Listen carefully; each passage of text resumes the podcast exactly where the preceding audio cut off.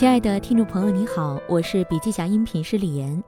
本文内容摘自威尔杜兰特的书籍《追寻幸福》，音频为部分精彩观点摘取。想要了解更多细节，还请阅读原文。本期音频还可以在喜马拉雅、懒人听书、蜻蜓、乐听、36课、荔枝等平台收听，搜索笔记侠即可。幸福到底是什么？伊壁鸠鲁是对的，幸福建立在快乐的基础上。幸福之于快乐，恰如马克吐温所说的气候之于天气，两者是同一的，只是前者维持得更长久。幸福是整体，快乐是部分。想要发现幸福的秘密，就要考察它的组成部分。所以，让我们来研究快乐的起源和本质吧。同其他情感一样，快乐会伴有身体的各种变化，并有意识地反作用于大脑。血液循环会加快，特别是大脑的血液循环会让眼睛熠熠发光。莱曼的试验表明，不管是精神的快乐还是肉体的快乐，都会引起动脉扩张、心跳加速。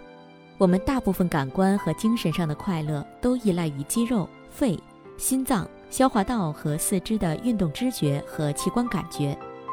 信仰、希望和爱似乎扩展了人体的每一个细胞，而怀疑、害怕和仇恨则像毒药一样收缩我们的身体组织。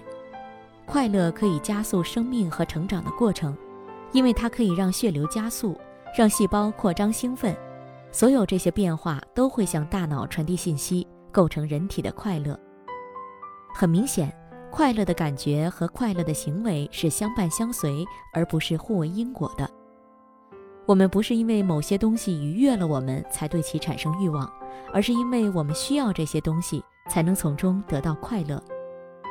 欲望是一种本能，植根于我们的个体需求和社会需求。当代心理学总是习惯性的全盘否定快乐对人类行为的决定性作用，但很有可能正是这种夸大其词，使得心理学如此流行。本能与记忆很快就会被混为一体，后天习得的知识会随着年龄的增长而越来越多地内化在我们的行为中。因此，快乐只是唤醒或勾起欲望的伴奏，而不是诱因。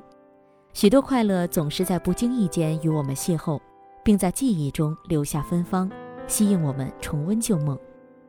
我们暂且把哲学放在一边，因为人类最大的满足感并非来自哲学，而是来自生活，并非来自图书馆或寺庙的禅房，而是来自最原始天性的和谐实现。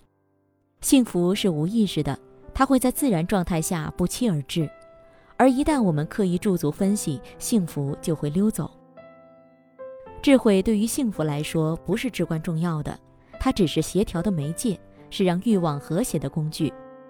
但在一定意义上，智慧又是不可或缺的，因为如果欲望之间相互抵消，变成悲伤的徒劳，那么即使我们实现了所有的愿望也没有什么用。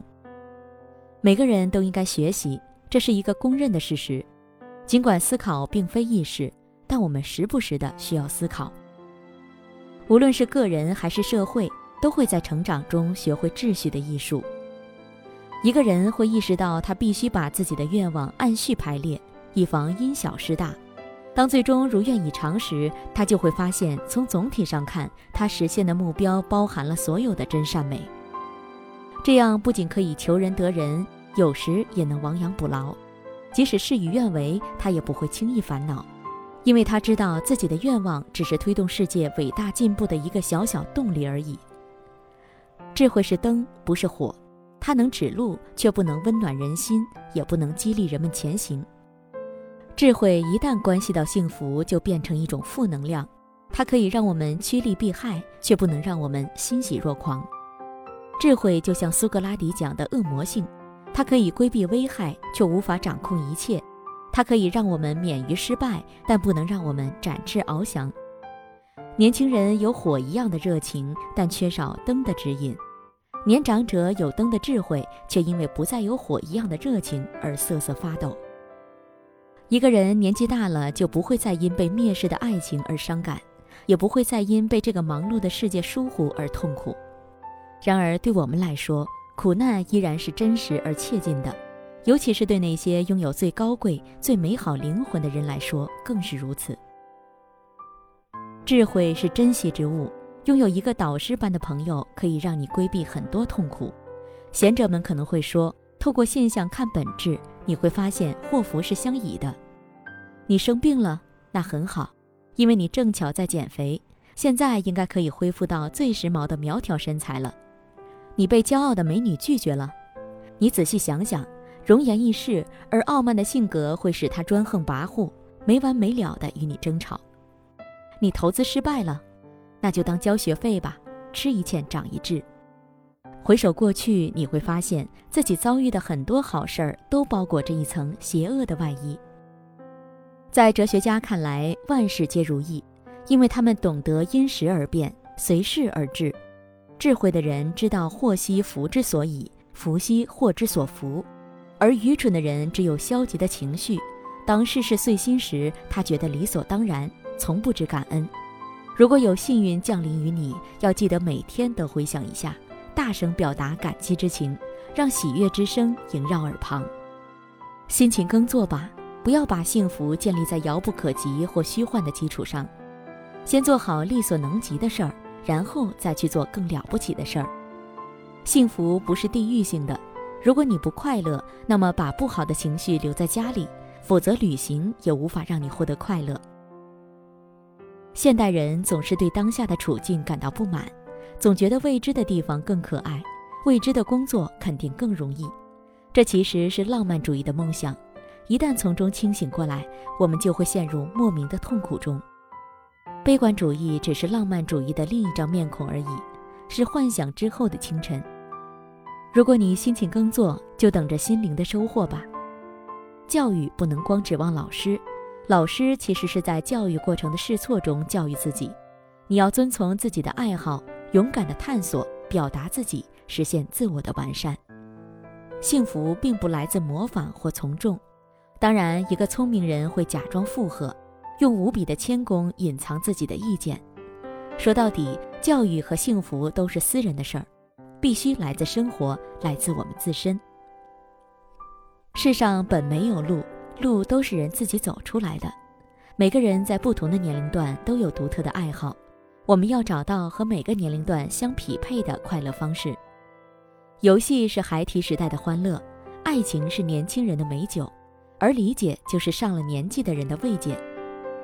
你如果想在每个年龄段都获得满足感，就要像梭伦一样明智，每天学习新东西。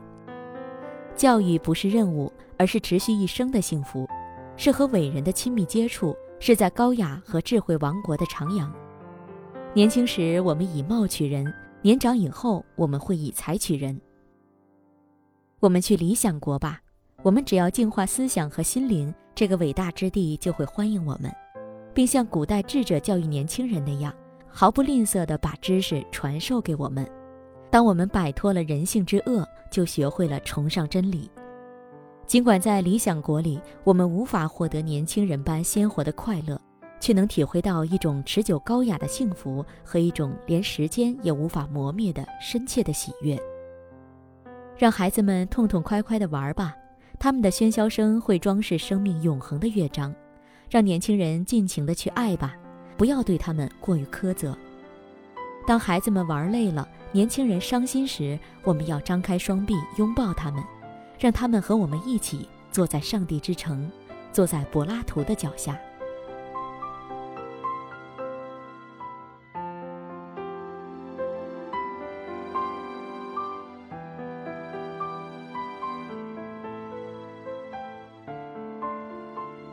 好了，亲爱的听众朋友，今天的分享就到这里，感谢您的收听。有任何感想和建议，您都可以在评论区留言。新商业干货就看笔记侠，深度专访、品牌传播、线下沙龙等商业合作，如有需要，烦请联系笔记侠商务小伙伴魏志尚，联系方式17631881957，17631881957。